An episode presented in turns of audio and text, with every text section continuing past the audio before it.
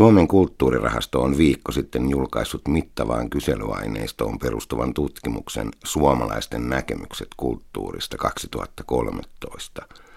Tutkimus sai kulttuurirahaston yliasiamies Antti Arjavan riemuitsemaan siitä, että kulttuuriharrastus ei ole tuloista kiinni. Riemuitsevaan kulttuurikuoroon ovat yhtyneet myös eduskunnan sivistysvaliokunnan puheenjohtaja Raija Vahasalo ja Helsingin Sanomien kulttuuritoimituksen esimies Jaakko Lyytinen. Vahasalon mukaan on erityisen hienoa, että kaikki kulttuurimuodot ja kulttuurin tekijät saavat arvostusta kansalta. Lyytisen eilisen pääkirjoitussivun kolumnin otsikon mukaan kulttuurieliitti on kuollut. Lyytinen menee jopa niin pitkälle, että hän tuomitsee Pierre Bourdieun sosiaalista ja kulttuurista pääomaa, niiden kasautumista ja luokkajakoon vaikuttamista koskevat pohdinnat historian romukoppaan.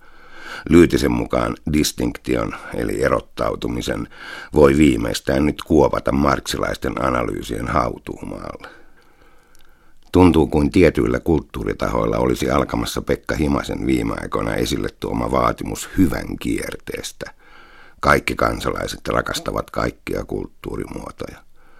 Lyytisen mukaan tutkijat eivät enää löytäneet burdiöläistä eliittiä, joka suosii korkeakulttuuria, mutta hyljeksii populaarikulttuuria, eikä sitä löydy Suomestakaan. Lyytinen viittaa kahteen Oxfordin yliopiston sosiologiin, jotka ovat jakaneet kulttuurin kuluttajat uusiksi neljään luokkaan.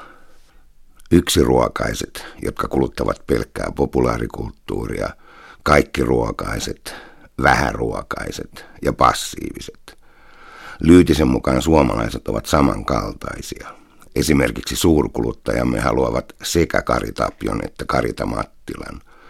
Kulttuurirahaston tiedotteessa joukkoon oli lisätty vielä hevibändi Metallika – voi olla, että edustan negatiivisen kierrettä, jota myös viime aikoina on etsitty suomalaisen kulttuuriväen joukossa, mutta pakko minun on vähän epäillä tätä vallankumouksellista käännettä, jonka myötä kulttuurin käyttö erojen teossa ja sitä kautta esimerkiksi vallan tai eliittiin kuulumisen manifestoinnissa olisi hävinnyt.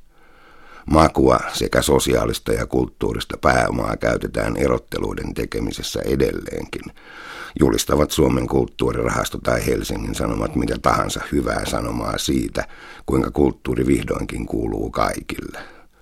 Burdioita ei saada tunnetuksi romukoppaan lyytisen voimin. Tuli minulle vähän ilkikurinenkin olo. Aloin kuvitella sitä, miten yliasiamies Arjava kuuntelee autonsa stereoista Kari Tapion biisiä Olen suomalainen, tai kuinka hän hankkii lippuja Children of Budamin ylihuomiseen konserttiin Tallinnassa, minne hän ottaa matkalukemisekseen Christopher Wickhamin tuoreimman kirjan The Inheritance of Rome. Tällainen maailmahan olisi omalla tavallaan aika ihana, vähän hauskakin. Mutta ei maailma ole tällainen. Se, että kulttuurin suurkuluttajat ovat muuttuneet kaikki ruokaisemmiksi, kertoo lähinnä siitä, että kulttuurin kulutuksen dimensiot ovat muuttuneet ja että hierarkiat ovat monimutkaistuneet uusien tulkintojen ja metatasojen kautta. Elämme sellaista aikaa, että monet niistä ihmisistä, jotka ovat kokeneet erillisen nuorisokulttuurin synnyn 1950-luvulla, ovat vielä hengissä – Mukaan on tullut paljon nostalgisia tasoja ja myös uusia tulkintoja. Kari Tapio on jo ehtinyt kuolla ja lunastaa paikkansa suomalaisten legendojen joukossa, ja Metallikakin on ehtinyt olla hengissä jo yli 30 vuotta.